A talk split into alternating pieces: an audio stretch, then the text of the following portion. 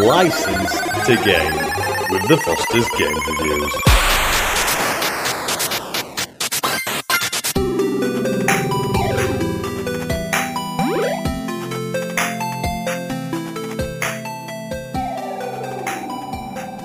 Hello, it's the Foster's Games Reviews again with another subpar review of Dusk Till Dawn for the PC.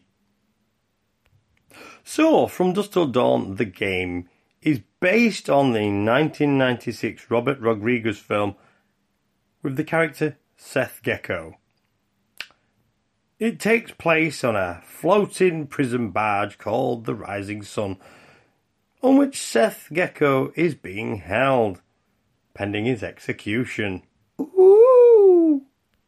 So within the first five minutes of playing the game, the vampires overrun the ship and Gecko is released. Bitten by a vampire, exorcised by a prison priest, and from that point on, it's almost non-stop gun battle against the undead as Seth attempts to escape. So as survival horror games go, this is no different. Uh, going through picking up inane collection of items and manipulating puzzles, it's the basic staple of this game, as to be expected. So from Dusk Till Dawn's main focus is exclusively on combat. In fact, Seth can't even jump, so it eliminates the possibility of even those types of puzzles. Hmm. So the game basically evolves just around fighting. Yeah. There is a bonus that there's a couple of sub games within this game.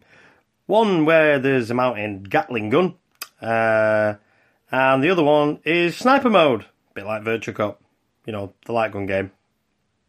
Oh, and did I mention that this game also incorporates the classic horror concept of holding up instead of simply just pressing forward? Yeah. So it's it's it's the good old Resident Evil controls. Tank. We all love good old tank controls, don't we? so unfortunately, the technical aspect of this game just does not live up to its ambitions. So most importantly, movement is simply off. Everything feels sluggish and it's a little bit floaty. As if Seth Gecko was on helium. So, overall summed up in a nutshell, this gets one lovely stake out of five. Yes, one heart wrenching stake out of five. This is the Foster's Games Reviews, signing off.